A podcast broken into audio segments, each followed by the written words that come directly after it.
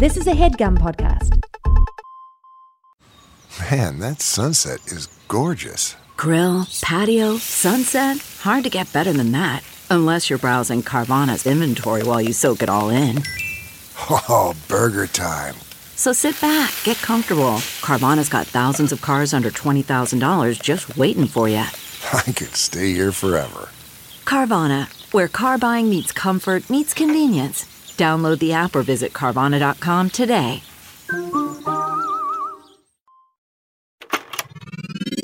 This is a HeadGum podcast.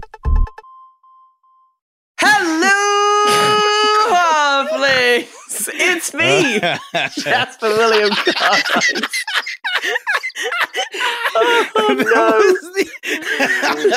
That was the most relaxed "it's me" I think that you've ever done on the show. It's me. Sorry, guys. Jasper William Cartwright, and I am joined today by. Hello. I'm Olivia Kennedy, but you can call me Liv. See that, Jasper? Done. Easy peasy. So quick, so simple. Oh, wow. I've never once taken too long to do my intro. And me, Jeremy Cobb. But Lexi Black Girl Mage calls me. It's a me, Jeremy Cobb. But Lexi, aka Black Girl Mage, calls me jcobb.com. Yay. That's right. The pattern of me being representing brands continues. Except this time, I guess I'm representing my own brand. I mean, brands, you better claim that domain. That domain name. Yeah. That was good though. Domain. Yeah, I did that on purpose. Why has no one said that before? That seems so logical. It's right. I'm saying it now on purpose. Wow. Yes. Jeremy, but it's not just us here. We have a guest. Everyone. I would love to. We are being.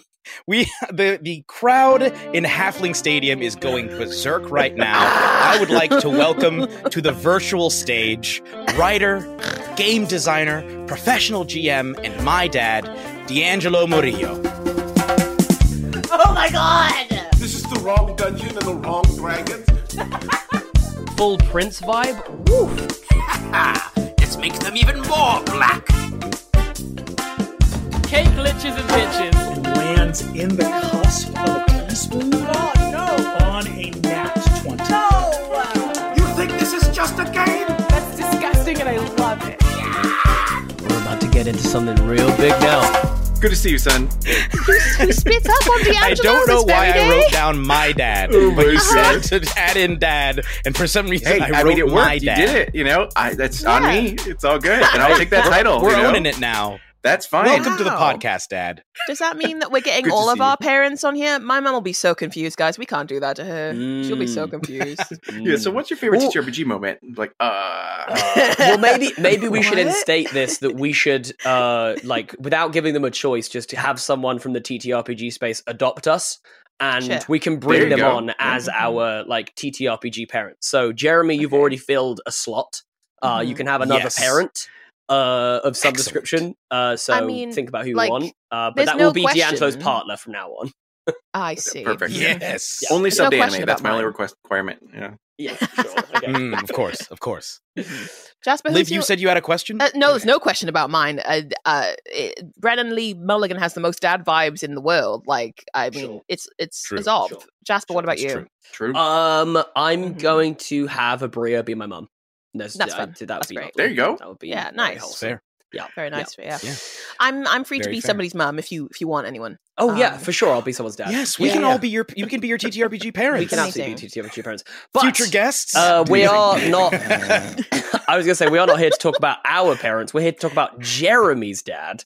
I know. I'm so sorry, DeAngelo. No, you're good. I love this. Oh my god. Should we kick this thing off with maybe a fact? Well, why don't we go? We'll go for a lore drop. So if you could offer us a fact. No, Liv, I'm trying to move away from lore dump. Okay, why? I don't like it. I don't want to be picked. Why don't you like it? I think we all know why. Why? It's a lore dump. I actually don't. We're dumping lore. Oh my god. Sometimes you got to take that lore dump. Sometimes you got to take the lore dump. I'd say at the top of every episode. You're gonna feel so much better once you do a lore dump. All right, well, let me do one now, and then I'll see how I feel, okay, and see if I change my opinion about the name. But DeAngelo, this is going to be a fact about your life, something that happened, and the only rule is that you get to provide as much context as you want to, and we aren't allowed to ask any follow up questions. So it can be anything you want. And that will just exist on the internet as a fact about you, and that'll be it. And it will infuriate everyone because everyone will have questions. And no one will have them answered. Oh boy! So this is one happened in second grade. I'm going to tell you about the time I found out I was Mexican. Essentially, in second grade, February. You know, Black History Month in America and everything like that. Class, I went to a predominantly black school, and for whatever reason, the teacher in my class was like, you know, DeAngelo, like, you really like Martin Luther King Jr., you know, you always ask a lot of questions about him, you know, always all that kind of stuff. How would you like to represent your class and talk about how you are so proud to be an African American for, you know, Black History Month and everything? And just for context, I am not African American in any way, shape, or form. But you know, obviously, dark skin tones and people make assumptions. So, and my name is DeAngelo, and then so I was like, I am black. Oh my god! And I felt so honored. Like I was like, you know, like Tupac, you know, Rosa Parks, Martin Luther King Jr., you know, Malcolm X, you know, all these grade, you were exactly. I was like, you were like, no one told me this. Like this is awesome. Malcolm X is my guy. So sure enough, I like told my parents, you know, hey. I got invited to speak for my class in front of the whole school. Can you guys like come? You have to be there. I'm like so excited. And they're like, what? This is awesome. Oh my god, yeah. So sure enough, they gather in the cafeteria. Every grade. I don't know how this got passed. Like, you know, so and then sure enough, I go up there and I'm like, I am proud to be African American because of, you know, da-da-da and all that kind of stuff. And then my parents were like, oh no. And then so on the ride home, I was so excited because I, you know, tried really hard to speak clearly. You know, at a good pace and everything like that. And then I was wondering why there was so much tension in the car. And then my mom goes, so DeAngelo. And then I was like, yeah. He's like, we have to tell you something. You're not black. And then I was like, what? No, I am black though. My teacher, who's literally paid to teach me stuff, you know, told me I was black, so therefore I am black. And they're like, no, you have to do the math. Your dad's Mexican. I'm Mexican. Therefore you are. And I was like, I'm black. I'm black. And I like cried so hard. And then like, and that was the day I learned that I was Mexican. And then, yeah, so.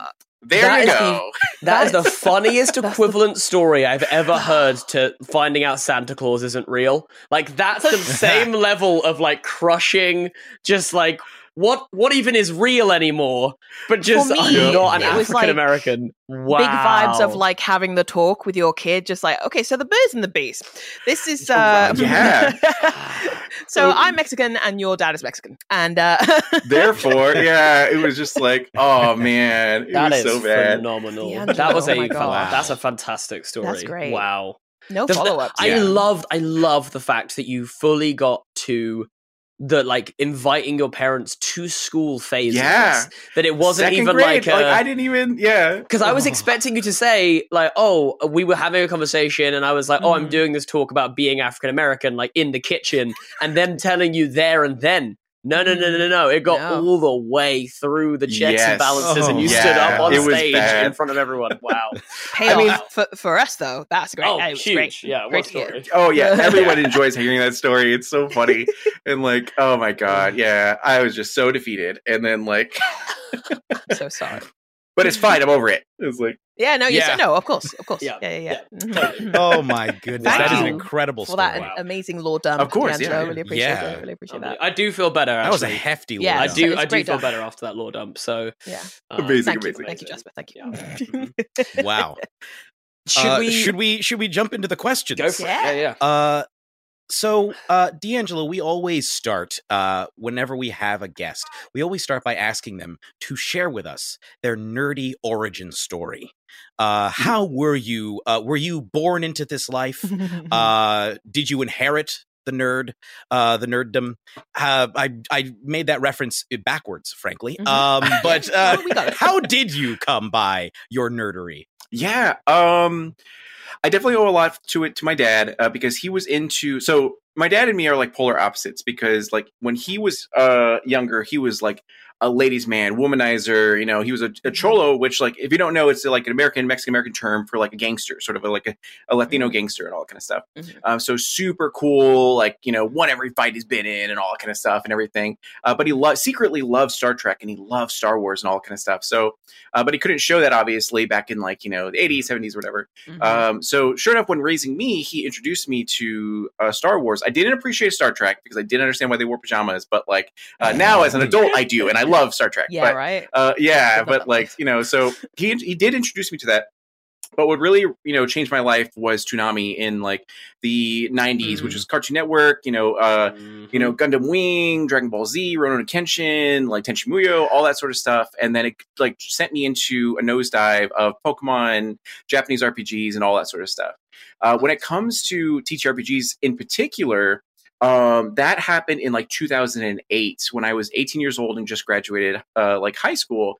And like I like obviously out of all the nerdy things, Dungeons and Dragons next to LARPing was the nerdiest you can go. Like that was the epitome of like you know being a geek. And I wanted it so bad, but I couldn't find anyone to like play with because one is social anxiety, two the internet wasn't super fully fleshed out by that point, and local gaming stores like didn't were super good at like you know whatever. So lo and behold, that was when Dungeons and Dragons 4th edition had come out, and I took my whole grocery store courtesy clerk paycheck and gave it to the game store to get the Monster Manual, Dungeon Master's Guide, and the Player's Guide to you know 4th edition. And I studied those books harder than any test I've ever studied in my entire life, like day in and day out. And I was listening to the Penny Arcade podcast as well, trying to understand what Chris Perkins was talking about, you know, for this sort of stuff. And then finally, I had found friends who wanted to do it, and I was like, but I was so like, I had a lot of social anxiety when I was younger, low self-esteem, yeah, being you know brown in America, especially dark brown and all that kind of stuff, and chubby and glasses and all that kind of stuff. Like it's just super, you know. So when I played with them, I was like, oh my god, I got this wrong. The story wasn't really good, and X, Y, and Z. Like they're probably never going to play with me anymore. And I was like, you know, end of the session, guys. You know, did you want to play again? If you don't want to, totally understand. You know, sorry for the mistakes. And they're like, we love this. Can we do it weekly? Like, can we, you know, all that kind of stuff. And and I was like, you like this? Yeah, that's fine.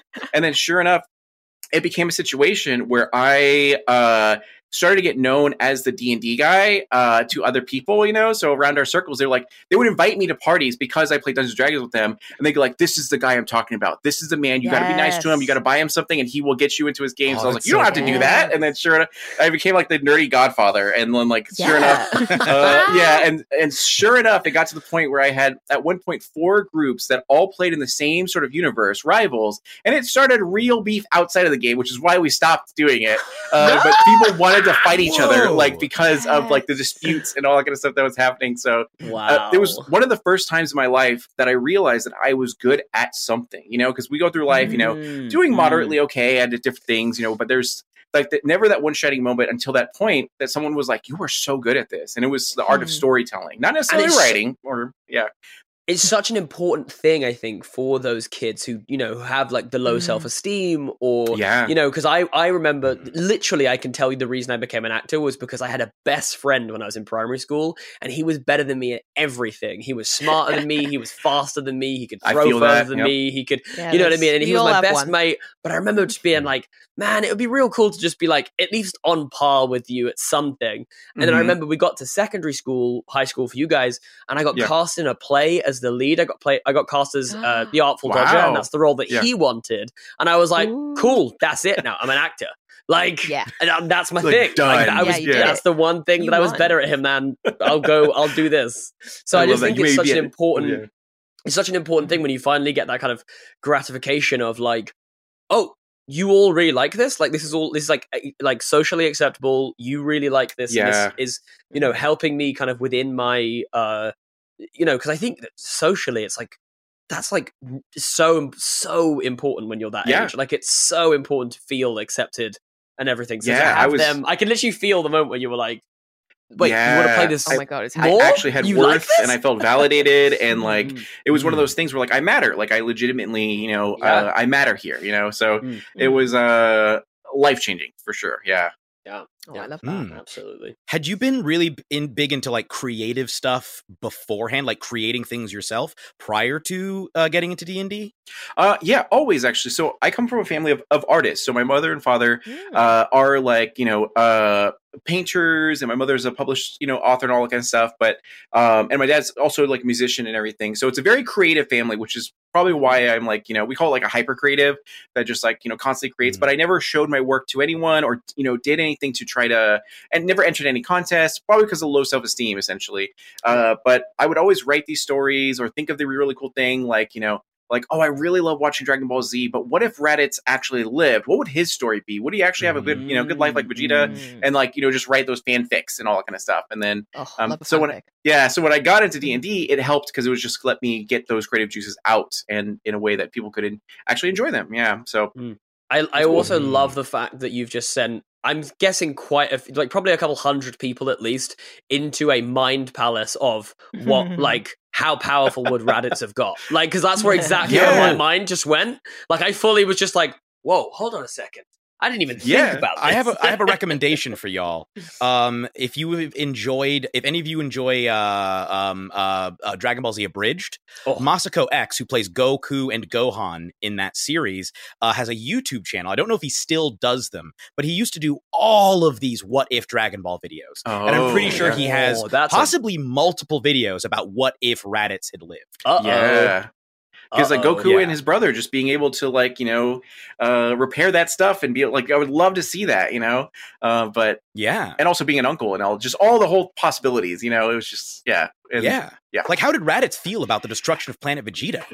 I know that Vegeta himself was pretty aggressive towards Nappa, but like, how did Raditz feel about their plight? Like, Vegeta clearly held a lot of rage towards Frieza as well. Yeah, but it would have been interesting to see how like the Saiyan saga goes if suddenly it's like Raditz somehow. I don't know what he would have done. Like, would he have teamed up with the Z fighters, all that stuff? Yeah, yeah. I would genuinely feel like I'm listening to another language right now. I know, right? I would deep dive. I would take it so seriously and be like, what if? Like, and think of all the sort of, so like, I would take it too seriously, which is why TTRPGs seem to be for me, because like, I just deep dive into lore and all that. Yeah. Good. And I want to see the Raditz Super Saiyan 3 hair. Right? Ends up looking exactly. Because it's already Super Saiyan 3 length. Like, how much longer does it get? One is just the whole thing. I kind of imagine it goes into like a cut. Is it Cousin It? Is the one that's just from the Munsters? I'm just thinking, like, it's just that, but gold, right? He's just golden hair. So and then occasionally, like, a fist will poke through and punch you in the face. You know what I mean? But the key is you don't know which way he's facing. So, like, how could you even... He's just a lump of hair. It's just a lump of hair, and then a fist appears. You can't read his movements. Yeah. The true BBEG, Yeah, there we go. Well, DeAngelo, so you start. First of all, I want to comment on the fact that you started with 4th edition. Yes, yeah, like that's love it. That's very unusual. Oh. Yeah. I've heard that it's actually like for what it was trying to do, actually a very good system. But what it was trying to do was just really different from what other people, from what most people had wanted. Yeah, it was up to that point, like very wargamey, wasn't it? Yeah, like, very tactical. If it came out today, I swear that it would have succeeded because we have Roll20 and a bunch of other VTTs that will have easier access to tacticals, because the problem with 4th edition, which I ran into, you know, was that you needed to buy, you know, the maps, the terrain, the like, you know, minis and all kind of stuff. So it was an additional cost to everything. So it was one of those situations where you'd set up the whole scene, and I always went above and beyond for my players. And then they'd be like, you know what? I actually want to go to the potion shop. And I'm like, okay. And I'd wipe the entire board and like set up the next scene. And then like, so yeah. And you could not play it effectively without using the grid, because so many things were like, you know, the opponent adjacent to you takes this, you know, sort of thing. But if you're doing theater of the mind, that's like, it's either always a yes, or it's like a weird sort of no, and everyone gets confused. So yeah, I love it though. And like now I'm finding my own community of people who also loved it, you know, because back in 4th edition times, people hated it. They were just like 3.5 for life. And then like, yeah, so. Yeah. Okay. Well, how did then your experiences with D&D and like the awakening of being able to like being really good at something, how did that then lead to you getting involved in the actual TTRPG industry? Yeah, so that's a great question. So back in the day when like I said before, when I was running the four groups, like every single week, you know, they were coming over. So three groups met at like my parents' house, which I lived with them during college, and then one at a friend's house.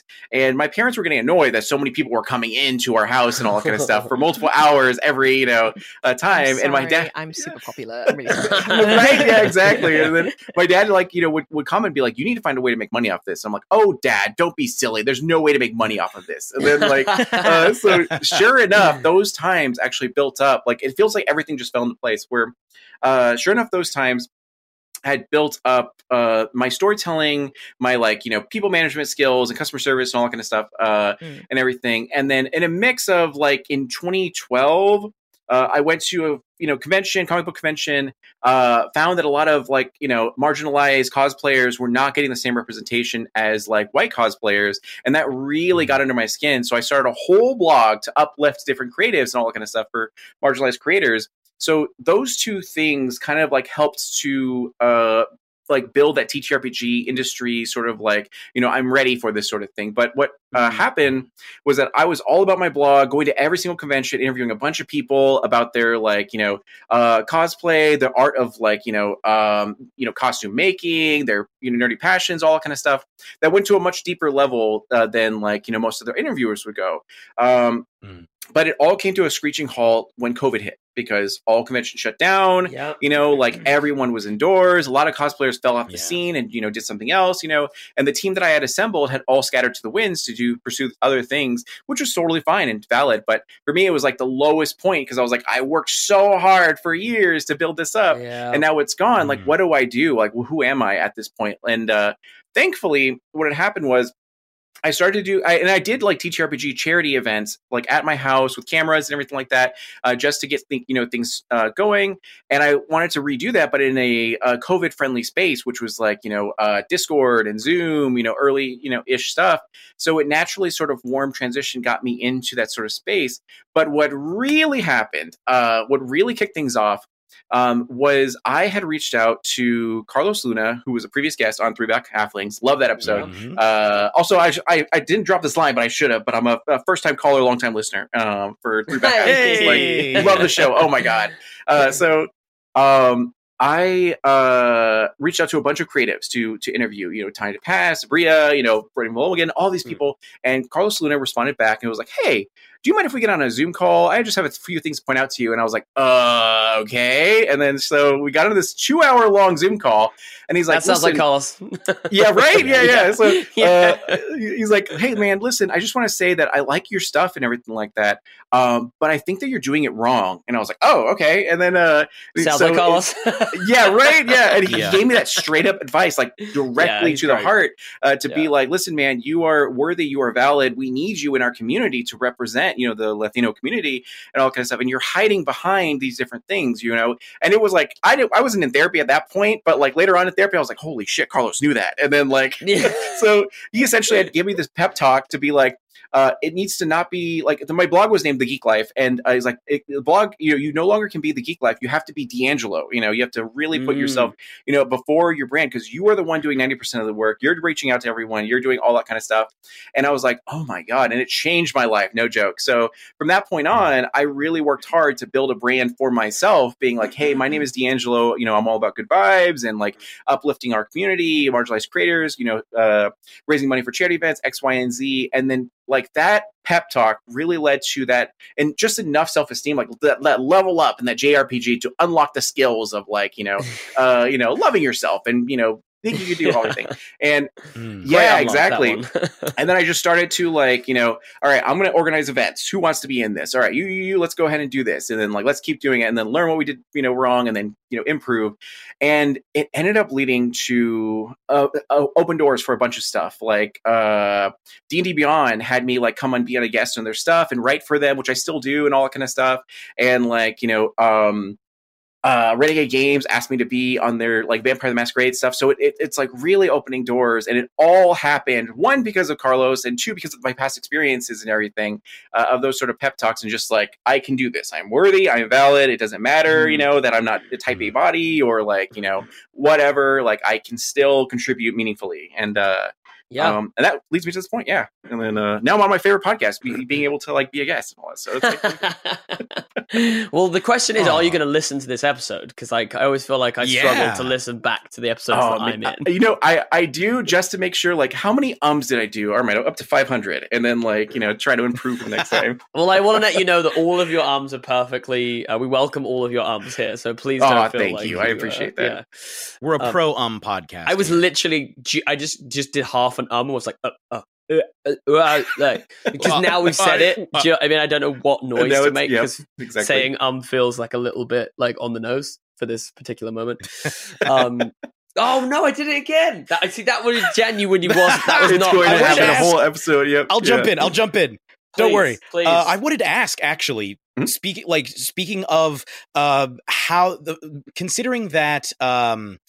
Part of how, like, the way that you got into the industry was heavily related to your status as a person of color. Mm-hmm. What has your experience been like as a brown person, as a person of Latin descent, as a person of color, in both the hobby as a whole and the industry specifically? And I say this also in light of, it seems like there's like a conga line of posts that every few weeks or every month, somebody will make a post about how to engage with people, with the industry, or how to engage with the hobby. And a group of people of color will emerge and kick them and say, no, excuse me, you seem to be completely missing the experience of a lot of people. Yeah. From you, how has it been for you specifically? Yeah, so my personal journey has been a really, like, you know, night and day experience. So growing up, being exposed to Lord of the Rings, X-Men, Star Wars, all these awesome, like, pillars of geekdom is just drowned in white, you know, sort of like, you know, Eurocentric sort of like stuff and everything. And I didn't see my culture represented anywhere except for the, like, you know, sexy ladies or the criminal or the, like, you know, comic relief or the just worker who's like, you know, whatever. And it really destroyed my self-esteem because I was like, oh my God. And the darker you go, the less your worth as, like, you know, a Latino and everything. So that's like been a big experience sort of with me. So I really like tried to shy away from being Mexican American and Chicano and everything, and didn't want to acknowledge it at all, and embrace other things, you know. So I like deliberately did not learn Spanish. I deliberately did not try to eat, like, you know, Mexican food or anything like that. But then it all came to a head when I got to, like, my you know, 20s or so, when because I was playing Dungeons and Dragons, and I was obviously you walk into like a 2008 game store, and you do not see much representation whatsoever, not from Warhammer, Dungeons and Dragons, any of these sort of games that are major. They do not care. I don't want to say they do care, that's very strong, but they don't cater to the marginalized experience or anything like that. Maybe they'll have like one for like, oh, see, we're not racist. We got like one person here and like all that kind of stuff. So that it like, it exactly. Yeah. So it all sort of like contributed to this feeling that, like, I don't matter. I'm not worthy. My story shouldn't be told because it's not like X, Y, and Z. But then I got into a group of friends. And again, I had super low self-esteem. I kick myself for this all the time.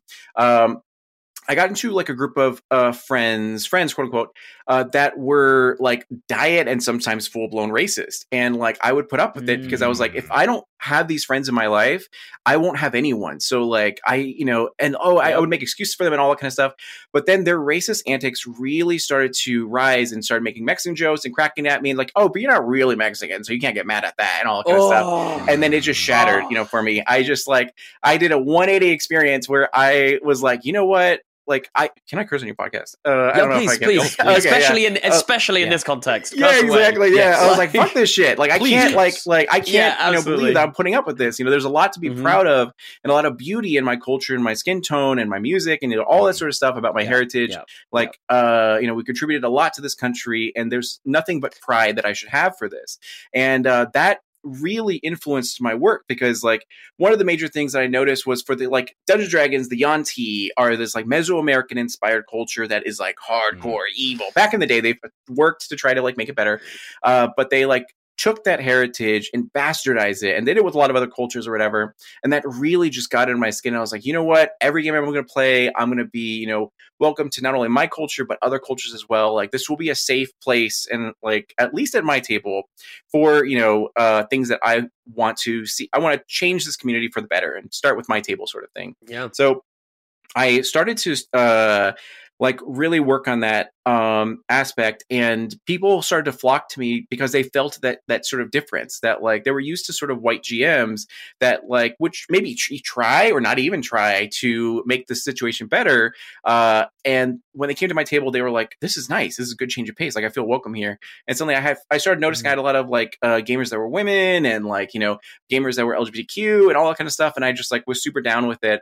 And so as I got more and more into the TTRPG community, I really like stuck true to that. Like, I want to be that safe place. Like, there are other places that you can have other experiences, but at least for my table, you can be, you know, whoever you want to be. No shade, no anything. You will feel welcome and warm and safe here. And like, it does seem to be something that like a theme, I think, that I've noticed with a lot of people that we've spoken to on this podcast and that I've just met in life, of that kind of denying your kind of your cultural heritage to fit in, you know, like I literally, if we ever released a video version of this, you'll see me reeling back in actual physical pain when you said, when you you commented saying, oh, you're not really Mexican or whatever, like that just, you know, because I used to have that one all the time, like, oh, but you're not black though, you know what I mean? And it was just, and it was yeah, exactly. And it's just I think it's such a it's that real, like, to coin a Nunati phrase, it's a real sparkling racisme, you know what I mean? It's that kind of just like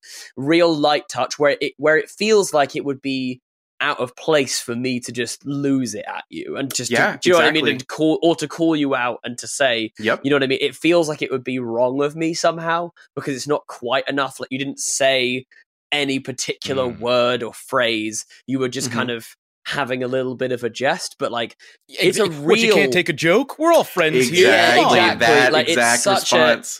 But it's such a cutting comment, I think, because it's effectively like saying, well, you don't really belong with those people, but you don't belong with us. Do you know what I mean? It's like, it's like you're saying, I'm denying you access to, you know, somewhere you might feel comfortable, and I'm denying you access with us, because you're also not one of us.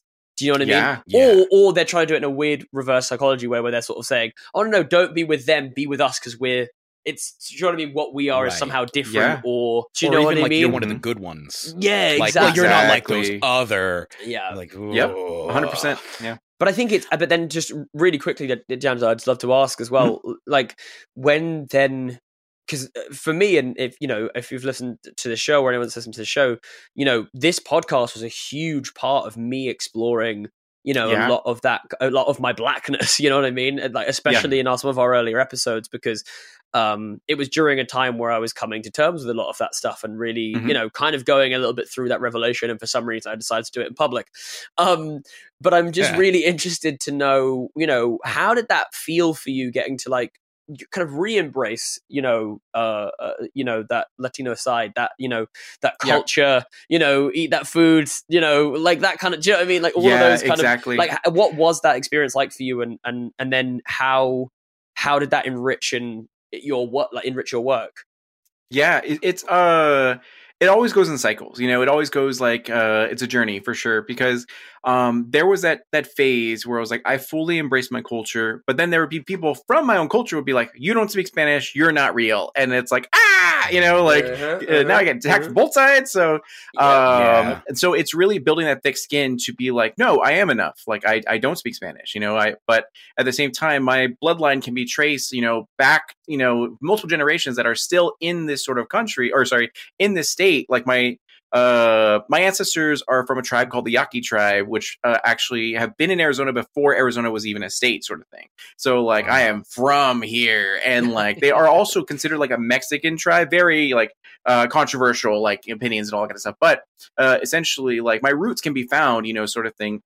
And that, so I 100%, there's no denying that I am of Mexican heritage and everything. And I like, you know, embrace it fully, sort of thing. So now at the age of 32, I 100% am proud to be who I am, like, you know, and all my flaws and imperfections, I still am beautiful and worthy and valued, you know, and everything. And I try, and I can see in the community, there are people older than me, younger than me, my same age, you know, more followers, less followers, what have you, that are in their different journeys of where they like identify and with themselves, you know, and all kind of stuff. And it's always, I feel like my place to be that like safe harbor for them to be able to like embrace their culture, not me forcing them to embrace their culture, not me judging them or anything like that, or trying to force them to do whatever, but just to be like, you know, hey, today we're going to go ahead and have.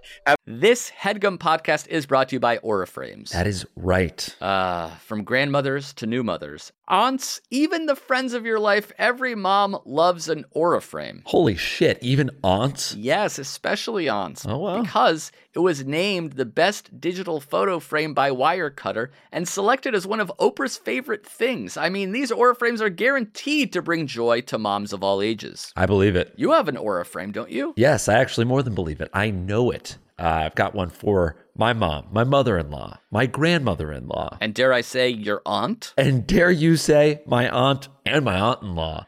Everyone's got one. Everyone loves them. I mean, Mother's Day is right around the corner, and there's no better gift than a digital photo frame. You give them the frame. It's got preloaded pictures in there, and you know what? You can update it with an app, so every time you take a new picture of a sweet little person or place or thing in your life, it gets automatically sent to that frame. Exactly. And right now, Aura has a great deal for Mother's Day. Listeners can save on the perfect gift by visiting auraframes.com to get $30 off plus free shipping on their best-selling frame. Holy smokes. Excellent deal. Yeah, that's A-U-R-A frames.com. You use the code HEADGUM at checkout to save. HEADGUM. Nice. Yes. HeadGum. It's easy to set up. It's loved by everybody, including Oprah, including your aunt. Mm-hmm. So do check them out. That's A-U-R-A frames.com. Use code HeadGum at checkout to save. Damn right. And terms and conditions apply, of course. Of course. Thanks again to Aura.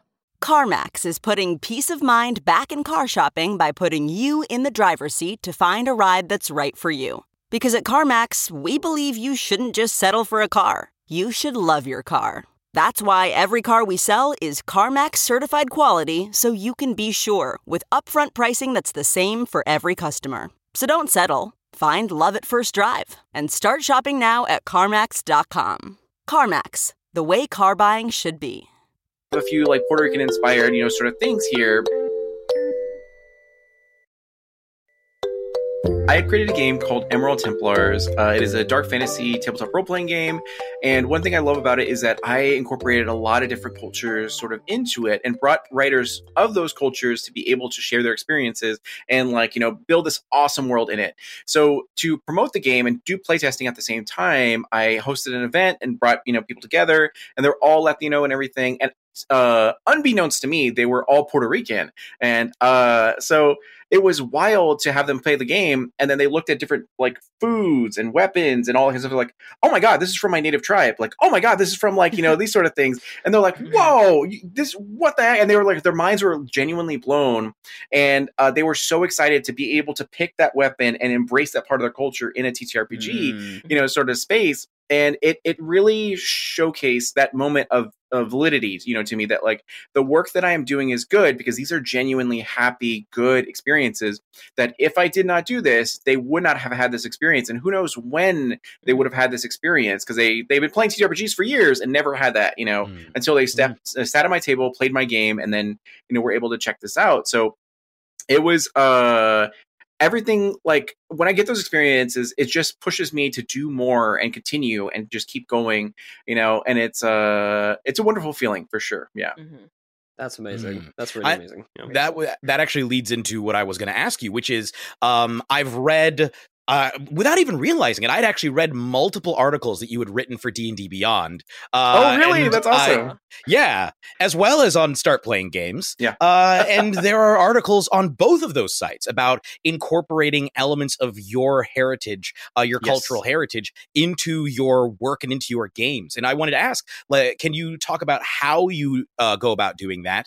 And also, please tell us about Emerald Templars, which seems to be sort of the culmination of a lot of that work.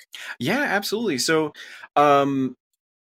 Answering this question was really hard years ago, but now it's easier because a lot of our perception of fantasy is rooted in Eurocentric sort of like, you know, stuff. So like, you know, knights and, you know, kingdoms and all this sort of stuff are just very like, you know, like just white essentially. And mm-hmm. In our games that we play, it's still like very heavily rooted in that. So to unroot that sort of stuff, it's like, oh, you're not eating like, you know, turkey or whatever. You're eating tacos and enchiladas and like having horchata and all that kind of stuff. Yeah. And then like the music that is playing is mariachis that are actually like, you know, doing it and not like heavily focusing on it, but just simply like letting it be a part of the scene. And just like after a while, people like it really like, this was nice. This is refreshing. This is a whole new experience that I've never had, you know, to be able to do this. And the same with the names, you know, so like instead of it being like, you know, Lord, whatever, you know, Nottingham or something like that. It's like, you know, Castillo and like, you know, Camacho and all these sort of names that we've heard before and everything, but not in positions of power and respect and like knighthood and whatever other, you know, sort of things. And being able to just like rework some of those things makes it to be a whole new experience that you, and there, you know, even just people of importance being like darker skin tones and having them be like, you know, of different, you know, moral alignments, you know, so they're like, oh, so they're just people, you know, instead of, cause I've seen other people like do this like really wrong. Unfortunately, we all have it. But yeah, that's essentially what I do is just like, you know, just mix everything around and be able to just present it, you know, and not really emphasize it. And then people start getting used to just a world where it doesn't matter, you know, the color of your skin, it matters the content of your character, essentially, you know, and that really hits home for people. And they're like, you know, I like this feeling because after you, because after people like oftentimes play Emerald Templars, they'll go to another game system and then play it and be like, I wish I was playing Emerald Templars because like it's because everything else is so used to what you're already used to, and you just don't realize it. It's like the norm, you know, but it shouldn't be the norm, you know, it's oversaturated. Yeah. But I think that you hit on something so key there for TTRPGs. And I think it's such a fantastic piece of advice for GMs and like creators, you know, like yourself, which is like the little details are so important because everyone has a default. Now, not everyone, it won't always be a Eurocentric default, but I would probably guess that like 80% of like the world, like the default for like a medieval time with magic and stuff will be, you know, a very like Eurocentric knights and, you know, Merlin and whatever. And I think those little details are so important. And like, yeah, the positions of power, all of those things, like just to sprinkle in. You know, I always love it when you get to a book and like when you're reading a good book and you know, it describes like a meal and you get like, you know, just describing like spices and do you know what I mean? Like it feels so visceral for me, like eating and smelling and things like that. And I just think it's like one of like little things like that can really transport you to a different world. And I think maybe the temptation is with, you know, oh, we're going to explore a sort of Nigerian inspired setting to go like just research Nigeria and put loads of stuff in, and actually it's just like no, like what food do they eat, what's the like smells, like what do they manufacture, like what do they manufacture in these places, like so what's getting kicked up on the, you know, on the road and like things like that, I think is really essential. And it's actually funny as you were talking then as well, it just reminded me that I was like, I think we were having, it was during a Three Black Halflings episode once, and it was like we were talking about biases, and I remember after the episode being like, I don't have any biases, and then I went back through my notes. I went back through my notes, and I realized that nearly every single like king, queen, like duke, mayor, whatever was a black woman. I didn't do it on purpose.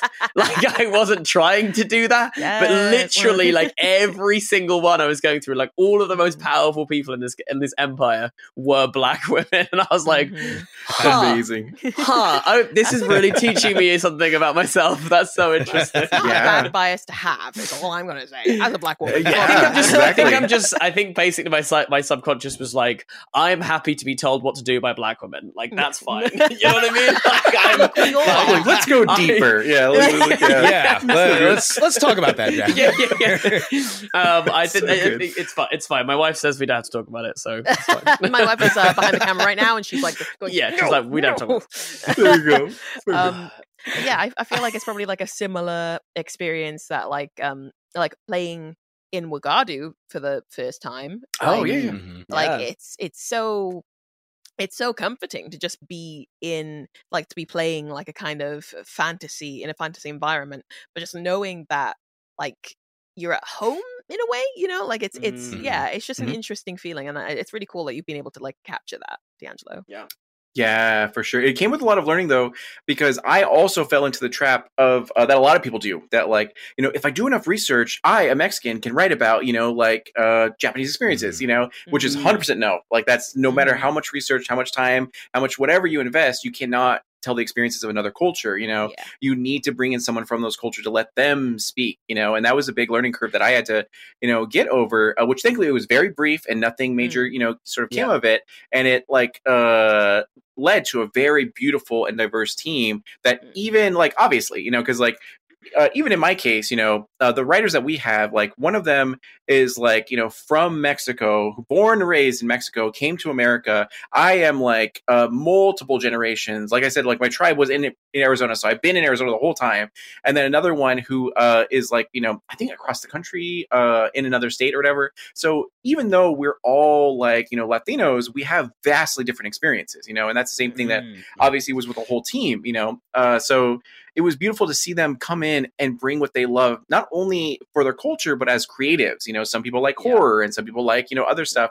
And they got to, like, really breathe life into this. And it's like, it's so beautiful. So it's really cool. Yeah. I just really quickly just want to jump in as well. I think that was such an important thing you just said, and I really want to highlight it, which is, like, I think a lot of the time we get either asked questions or people will, you know, one of the reasons that we wanted to talk about a lot of this stuff is because we want to try and encourage people of all kind of backgrounds to include, you know, more diverse elements within their games. You know, even if you're on an all-white table, you know, try and have and explore, you know, these like other cultures and things like that.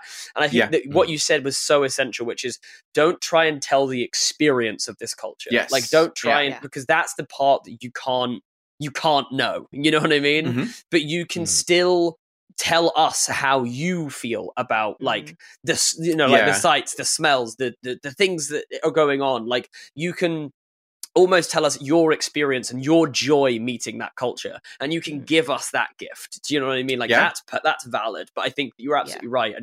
I really love the way you phrased that, the idea of just not trying to tell someone else's story, because that's essentially you know, where I think we really get into those pitfalls of like no, like that isn't something that can be captured, that's something that is experienced and needs to come from that place, you know, that rooted place. For sure. I feel like we've even seen like a bit of that in this chat today. Like, for example, earlier on, DeAngelo, when you were talking about the kind of stereotypes that like you saw in media growing up, like hearing what you were saying, I was just like, oh my god, yeah, and I've never thought of things from that perspective before, and it was just like it's so I love seeing the world through other people's eyes, and that's like a beautiful thing that you can do if you just include more people on your team. It's just it's a no-brainer, you know, and everyone grows from it, you know, like it we become better writers and creatives by, like, you know, getting the experiences from other people and being able to, like, you know, like understand that and empathize and everything. So it's cool.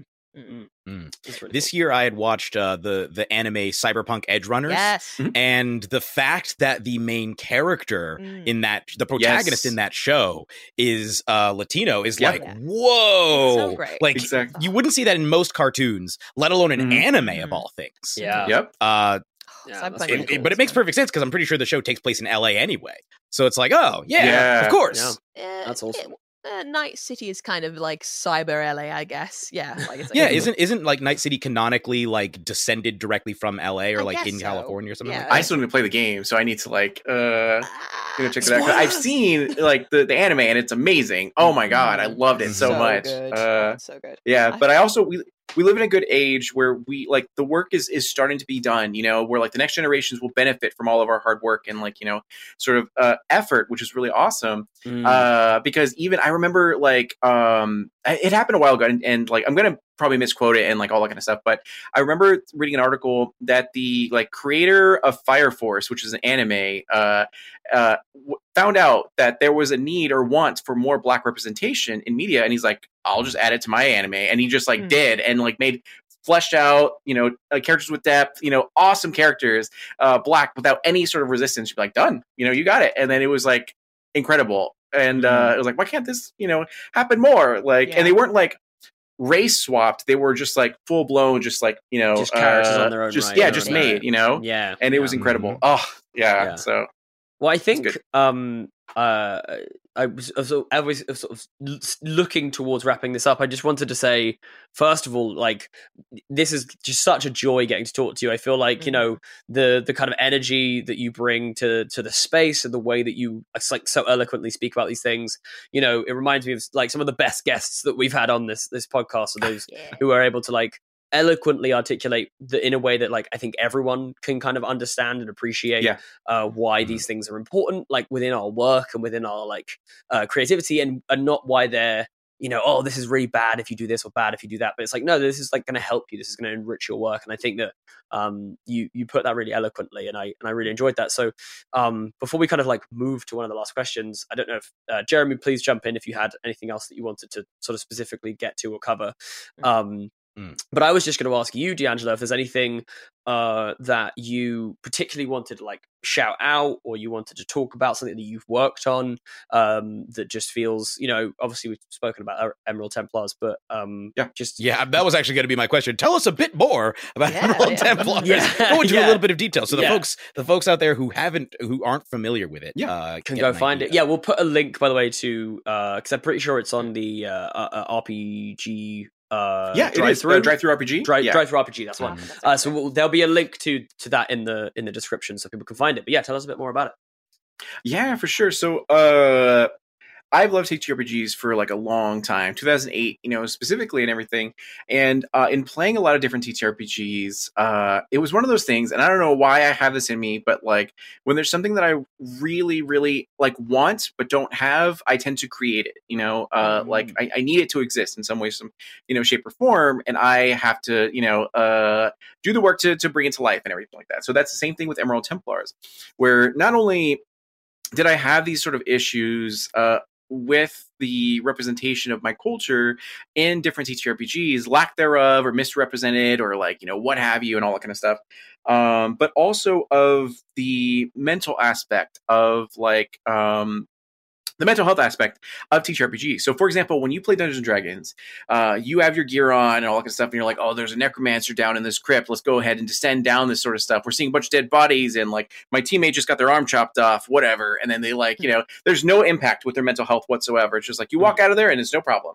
And that always like really hit me kind of hard, because even in a situation where like, oh, these people, you know, like your favorite podcast wants to have you on to be able to talk about yourself. It's like anxiety immediately, like, you know, like just like, so like, I can't imagine what they go through, these characters that we play that like, you know, descend in the depths of earth and is like potentially going to face death, you know? So that was something that really spoke volumes to me.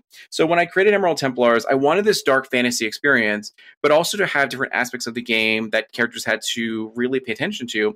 And so instead of there being like just your HP that represents everything, there's different stress meters. So there's like, you know, your physical stress, your exhaustion, your anxiety, your anger, and your lucidity. And in this, when you play the game, failing at different tasks or having conflicts with people, whether it be social or physical, your stress starts to accumulate. And what I found, which is really like really cool, which is like intended, but I didn't know it was going to work so well, is it led to very organic experiences in role playing, where like, you know, a character is in a social conflict with someone else and they get so much anxiety they're about to have a breakdown, and the other characters are compelled to be like, no, like you know, let's get involved and let's kind of calm the situation down. Jump in with the healing, right? Jump in. Like the someone's down kind of things, the two stressed out, they're going to jump in. Where, like, you have your limits, you know, you cannot do everything, and you've got to like cool down, whether you're, and I have mechanics in the game to be able to have your companions help you with this. So they're like, hey man, it's going to be okay. You're going to like, you have to role play it as well to be like, you know, we're going to get through this. You're going to see your kids again. You're going to X, Y, and Z, and be like, okay. And it like, you know, heals your sort of anxiety. Or if someone makes you food, you know, and you eat a warm meal, you get like your anxiety restored and all that kind of stuff. And like these things that are like the little fine details of like, you know, how do you bring in income? Are you an artist? Like, you know, do you want to improve upon that? X, Y, and Z. Like just the TTRPG that I've always wanted to create. Not only that, but written by people from these different cultures that I've never like seen, or if I did see, it was like in really weird ways by other companies, and allow them free access, free reign to be able to, you know, paint a word picture of whatever they wanted to. And it's led to such incredible lore. Like one of the cities that we have in the game is a necromancy based city. And before you die, you have to indicate do you want your body to be rezzed by another necromancer or do you not want it to be rezzed by a necromancer? And it's these little tiny things, and it's solely open and sort of stuff. So it's been a really beautiful experience. And every time I sit down with a group to actually play it, they come back with a really just amazing experience sort of with it from a lot of different angles, whether it be mental health, wise, or just the representation aspect. And it's very semi crunchy. So combat is intense. So people kind of like that.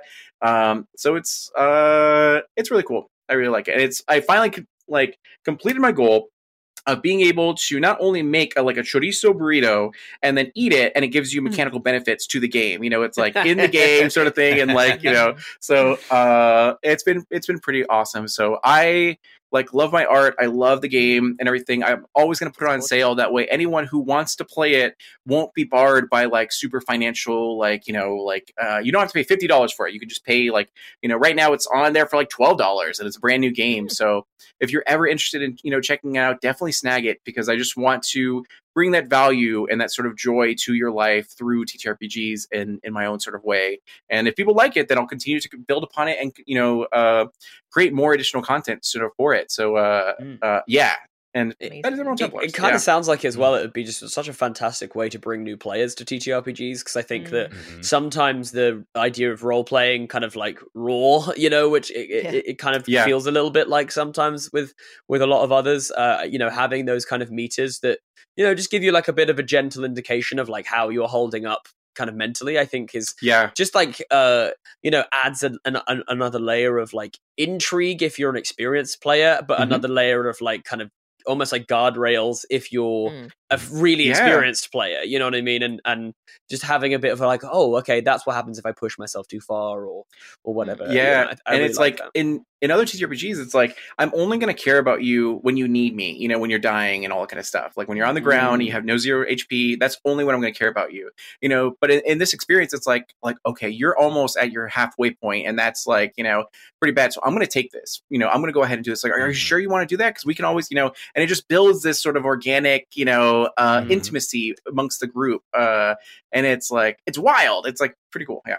Amazing. Yeah, compassion is a mechanic. Yes. Yeah, right? Yeah. Exactly. Yeah. You're rewarded for it, essentially. Talk about something that we just need in 2023. Let's just make compassion a mechanic. You know what I mean? Right. Just in life. You need to get 5 compassion points a day. I think we should instate that exactly. as a thing that just the world needs right now.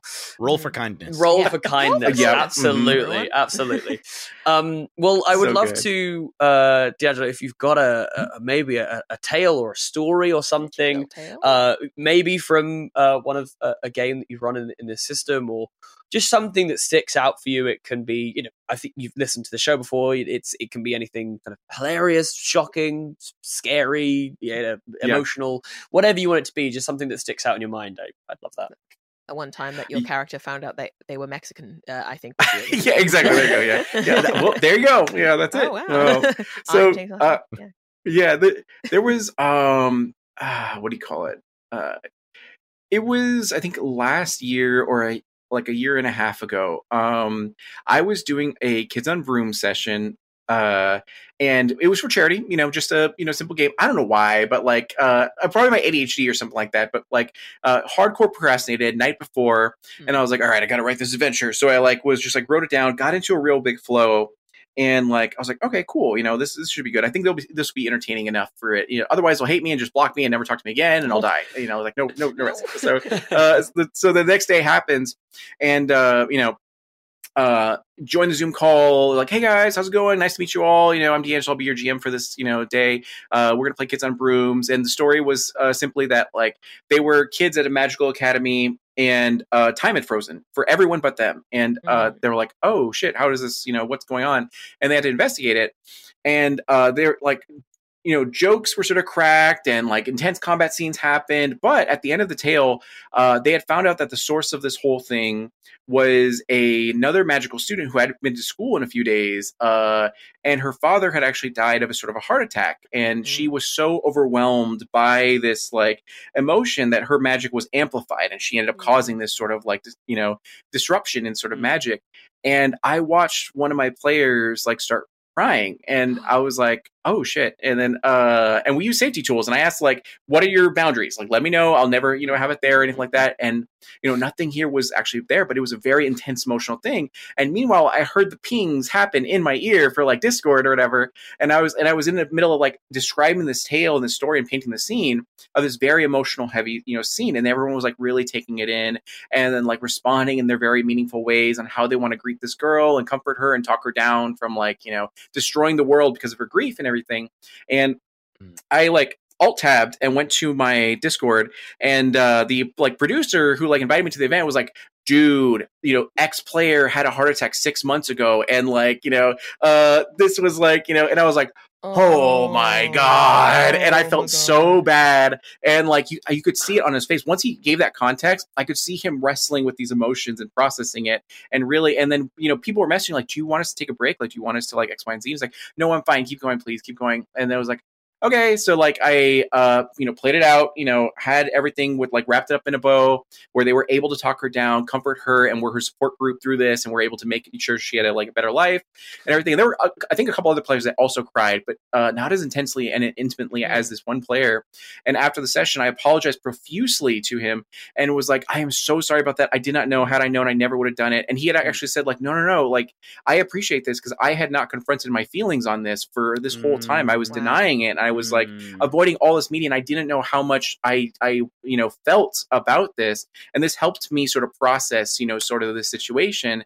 And I was like, I still feel like shit, but okay, I'm glad that this like helped you, you know. And and it just really once again sort of showcased the art of storytelling and the positive impact it can, the true impact it can have on our souls. Maybe it's just art in general and being a creative and how much power you wield when you actually put, you know, effort into it. And it showcased in that moment. And I was like, you know, I have to proceed with, you know, caution and responsibility, you know, like when I create, because like it can lead people to feel real emotions. TTRPGs are fucking great, guys. So like that's so great. Oh, wow.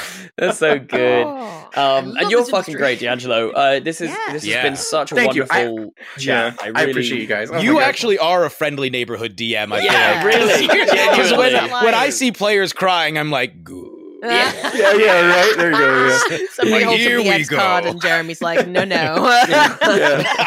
Message deleted. No. We got the sanctity of the X card must be respected. But if absolutely. Look, if people ain't Xing, I'm like, all right, let's keep You're right. There you go. Keep going. But I think that I think just to wrap us up here and we'll throw it over to you as well. But, you know, I think you hit on something so important there, which is to remember that like TTRPGs essentially is storytelling, which is probably one of the oldest forms, you know, for me, it's like one of the oldest forms of humanity, right? It's like we've kind of forever been telling stories from the moment someone scratched something on the side of a cave.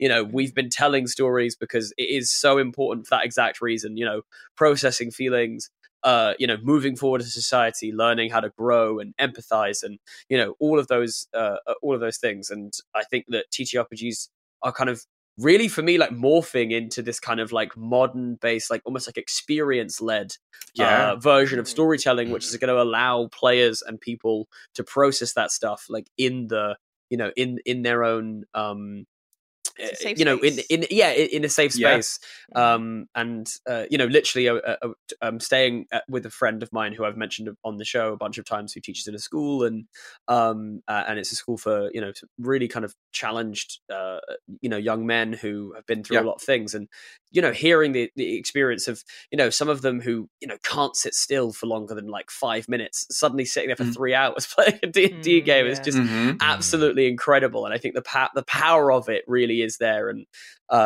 I can genuinely say that I think the industry is a lot better for having folks like yourself in it. So thank you so much, you guys. Oh my gosh. but genuinely, thank you so much for giving up your time and being here. We really appreciate it.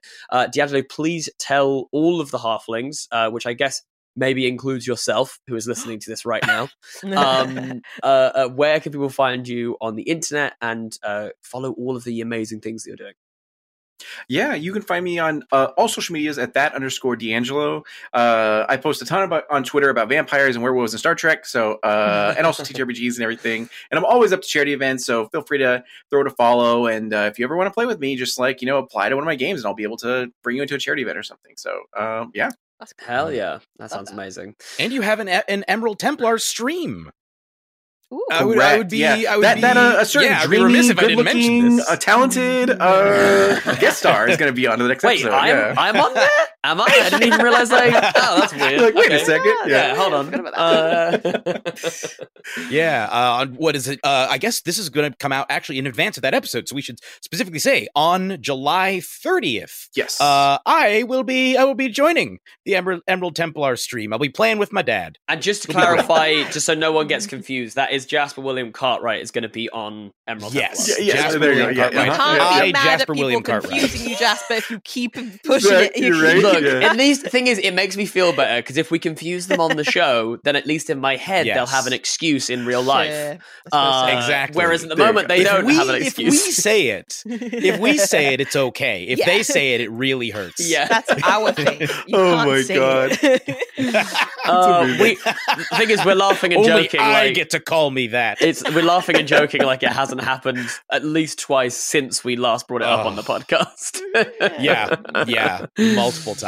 If someone's brown and bearded, they always mistake me for someone else, and it's just like welcome to the club, DeAngelo. I guess now you're here, you'll be joining the Jasper Jeremy canon, so look forward to that, I guess. There you go. Start calling you DeAngelo. I will enjoy being called DeAngelo for a while. That'd be nice. Good name. It's a great name. It's a great name. Thank you. Strong. Well, you can thank my parents. Yeah. Thank you. Amazing. Olivia Kennedy. I went for your full ass name there. I'm so sorry. Yes, that was intense. Olivia Marie Kennedy. I'm guessing about the middle name. Yeah. Wait, what did you think my middle name is? I guessed it was Marie. No. It's actually Neve. Irish. It's Neve. Neve. Oh! Yeah. Neve Kennedy. Olivia Neve Kennedy, where can people find you on the internet? You can find me. I am on all socials at DustDarkMagic. Yeah. Well done for getting your socials together, Liv. Thank you so much. Next, it'll be my life. I'll get together. We'll get there eventually. And it'll be just as easy as changing your social media handles. So super just easy. A lot of dark magic. It's a lot of them. I'll tell you that. Yeah. But except for Twitch, which is Olivia Does Dark Magic, because I feel like you need the name in there. I don't know. Branding. And also you can find me over on YouTube.com/Dicebreaker, which is a YouTube channel, and it's a website as well, all about tabletop stuff, all the tabletop things, war games, role-playing games, card games, all of them. Also, you should go and subscribe to youtube.com/3BlackHalflings for more stuff from us. Thank you. Yay. Yeah. Jeremy Marcus Cobb, where can people find you on the internet? So you can find me, Jaspermy William Cobbright, you can find me on Twitter at Jeremy Cobb1, Cobb with 2 B's the number 1. You can find me on Instagram at the Cobbmeister, but you can also find me on Twitch, twitch.tv/CasualQuest Live, where I be streaming Tuesdays and Thursdays. Tuesdays we stream Fallout New Vegas with my character Slamtacular Stan, and who has yet to slam anything. And on Thursdays, does he not slam it down big style? No, I did actually get slammed down big style by Fisto the robot. Oh yeah, you did. You would have thought you would have done something else, but you did. Yeah, I now get that reference because I'm watching Crown of Candy and a bunch of other ones. So there you go. Yeah, there you go. It's really good, right? Oh my god, I cried at certain episodes. Oh my gosh, it's good. Yeah, episode 9 I think is the big one that everybody's like, yeah, that ruined me. Yeah. If you haven't watched Crown of Candy, oh my god. Go watch it. Yeah. It's good. It's good. But you can also, in addition to me streaming there, you can also, if you want to play with me, I'm gonna be DMing at D3 at C. coming this October. Wow. So I believe you can already go and sign up for my table. It's going to be awesome. It's a cruise. Whoa. You can sit on a big old cruise ship with me. Playing D&D. Yes, and it's going to be an Utaram setting. So we're going to be doing, it's the setting for Outlaws and Obelisks. What are the dates for this, Jeremy? What are the dates so that people can see if I'm free? Going to tell you the exact dates in just a moment. The exact it's going to be less time than it actually is in real life, because I'm imagining that Daniel is going to cut out some of the time. No, it's all gold. None of it. It's all gold. It's all gold. Everything's gold. Content. We actually get paid per minute, so we need to keep this going as long as we can, Jeremy. Yes, just make this interesting. That is, in fact... Okay, we are disembarking from New York City on October 29th and arriving back in New York City on November 5th. Remember. Ah, very good. I see. Very good. Yes. I will be running a D&D campaign at Outlaws and Obelisks setting Utaram, as well as a Paradox Perfect one-shot. So if you have listened to our Paradox Perfect one-shots and enjoyed that insanity, please sign up for some of that and experience the madness that is Paradox Perfect. I think those are pretty much the places you can find me. It is indeed madness. Speaking of madness, you can follow me on Twitter and some of the other social media sites that aren't burning to the ground. At JW _ Cartwright. I don't have a Twitch. I probably... Get on it. I will have a Twitch. I am working on a YouTube. There you go. I'm announcing that here right now. Wow. Exclusive for everyone. Sorry, I don't know what I'm doing. September, and it's fine. What are you going to be doing on this YouTube, Jasper? Yeah. I have a couple of video ideas yet. I don't want to announce any of them because I'm not sure if I'm going to hate them yet. I've basically bought someone in to edit for me because I've tried to start this YouTube 3 times now, and I've recorded a video and then I sit down to edit it, and I hate watching myself with such a fiery passion that I get about 5 You're minutes. An actor! No, seriously. This is a common affliction. Watching myself back, I get 5 minutes in and decide that whatever I have to say is not important. The world doesn't need to hear it, and I should just quit. So I feel that as a writer, I'm like, this is garbage, and Alt A delete or Control A. And so basically, I've brought someone in, a very good friend of mine, who is not going to delete everything, and it's just going to make it better. So more details on that to come soon, but very very excited to be doing that. You can follow the show, this show that you're listening to right now, at 3. That's the number 3 Black Halflings. That's 3 Black Halflings on all social media. You can check us out on Patreon, which is patreon.com/TB Halflings. It is the main way we fund the show, and it really helps us to continue to do all the cool stuff we get to do. You can also check out our merch. We have mugs coming, so keep an eye out. We will be having other than mugs. The 3 mugs on the show. Am I right? But I hope you've enjoyed this episode, and I hope that you go and check out all of DeAngelo's stuff, because I just want to shower you with all the followers. I want you to get all of the people checking out your stuff. So please go and do that. Obviously, make sure you're following us, and we will talk to you next week. So long, Shire folk. So long, Shire folk. So long, Shire folk. Hello. This is me, Morgan Freeman. Go on. Signing off. DeAngelo, you gotta do it. See you later, alligator. Hey! He changed it. Now we're gonna have to end everyone with See you later, alligator. After a while, crocodile.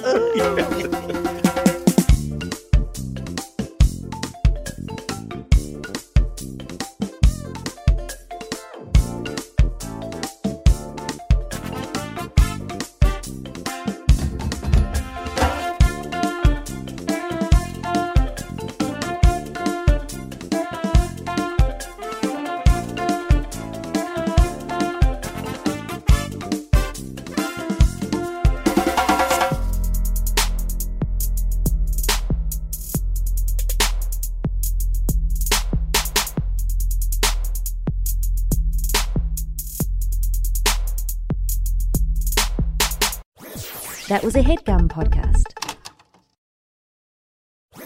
That was a HeadGum podcast.